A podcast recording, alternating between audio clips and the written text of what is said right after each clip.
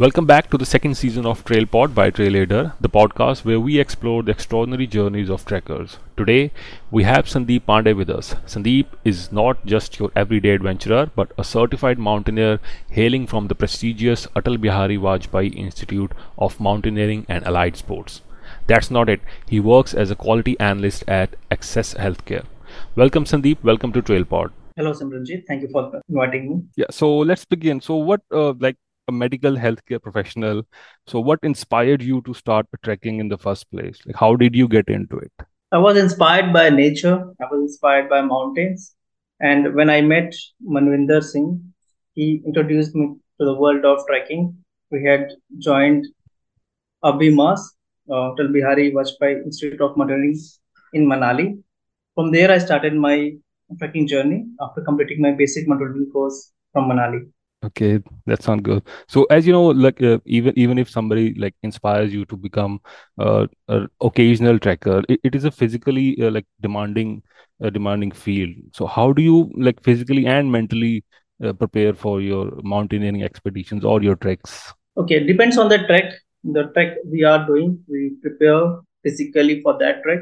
So, if the difficulty level is hard, we do a five kilometer run or ten kilometer run depends on the trek and mentally i'm always prepared for the trek the feel of the mountains that i'll be with the mountains for a few weeks because i cannot uh, get enough time from my routine life this medical billing and professional life. So the feel the vibe that i'll be with mountains for a few weeks that prepares me mentally. And for physically uh, regular exercises running walking jogging and climbing does help me Right, right. So you like you talked about the the feel that you get when you are close to nature, you the feel of trekking. So uh, explain me like the best uh, feel that you got when you completed a summit or you when when you completed when a trek. You know, some of the most beautiful or awe-inspiring natural sites that you have encountered during your treks.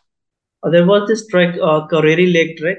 When we reached the Kareri Lake, it was a difficult trek at the start we started from a Kareri village, but when we reached the Kareri lake, it was so beautiful with a small uh, temple of the Lord Shiva and uh, mountains, snow-clad mountains, forest. Everything was there. It was a picture perfect. So all our tiredness went away just by looking at the lake, a beautiful and serene lake, peaceful lake, neat, clean, fresh. So it was a good experience. And uh, you know, in, in trekking, there are multiple aspects that you in talk that it's nature, that it's uh, somebody else inspired you and physically challenging. What's what's the best part that you feel about trekking? Is it is it the challenge, uh, the sense of adventure that that drives you to you know do more treks? Is it the solitude that you feel at the top of it, that the calmness, or or, or is it uh, something else that you want to take a break from your regular life? What is it that kicks you in for the next trek? I will say the combination of all the aspects, the like, sense of adventure, most important, and then solitude also. So I wanted to take a break from my regular life, feel the calmness inside me and outside the mountains. So it's a combination of adventure and solitude. When everything gets combined, then you move on to the next trek. really good then. Ah, yes, after two, three months, whenever I'm eligible for my one week off or two week off cannot take a regular off. So whenever I'm eligible, I combine my holidays so that I can go for treks for mountains for solitude. That's nice. That's nice.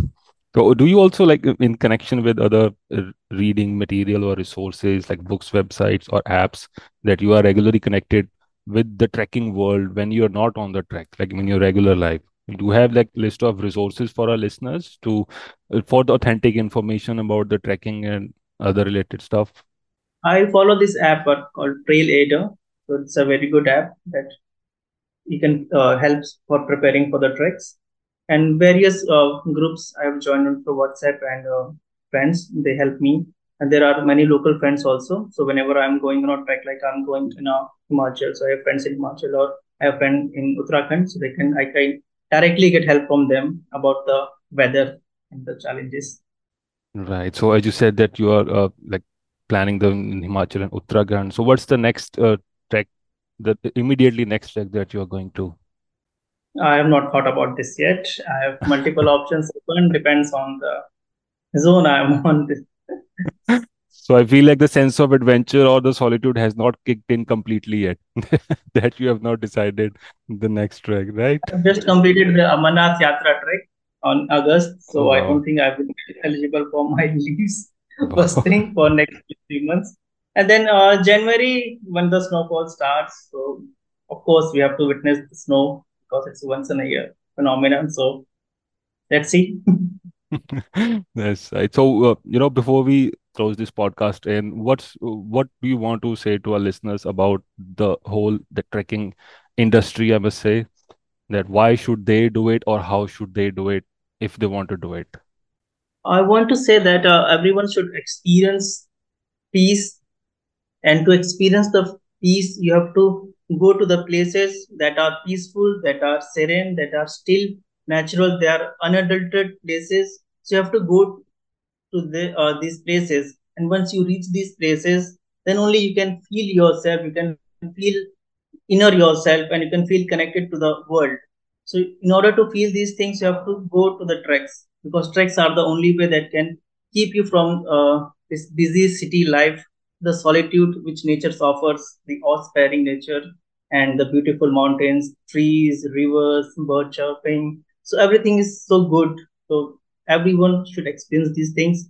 Start with small treks start with regular travel go off beats even if you are uh, going you know touristy places try to go in off beat places and experience the nature in its pure form in its calmness Right. Thank you. Thank you so much, Sandeep, for giving us your time. And we will definitely connect once you come back from your next trek.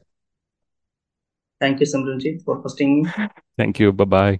So, this was Sandeep sharing glimpses from his journey. Stay tuned for more such interesting trekking conversations and download TrailAider today.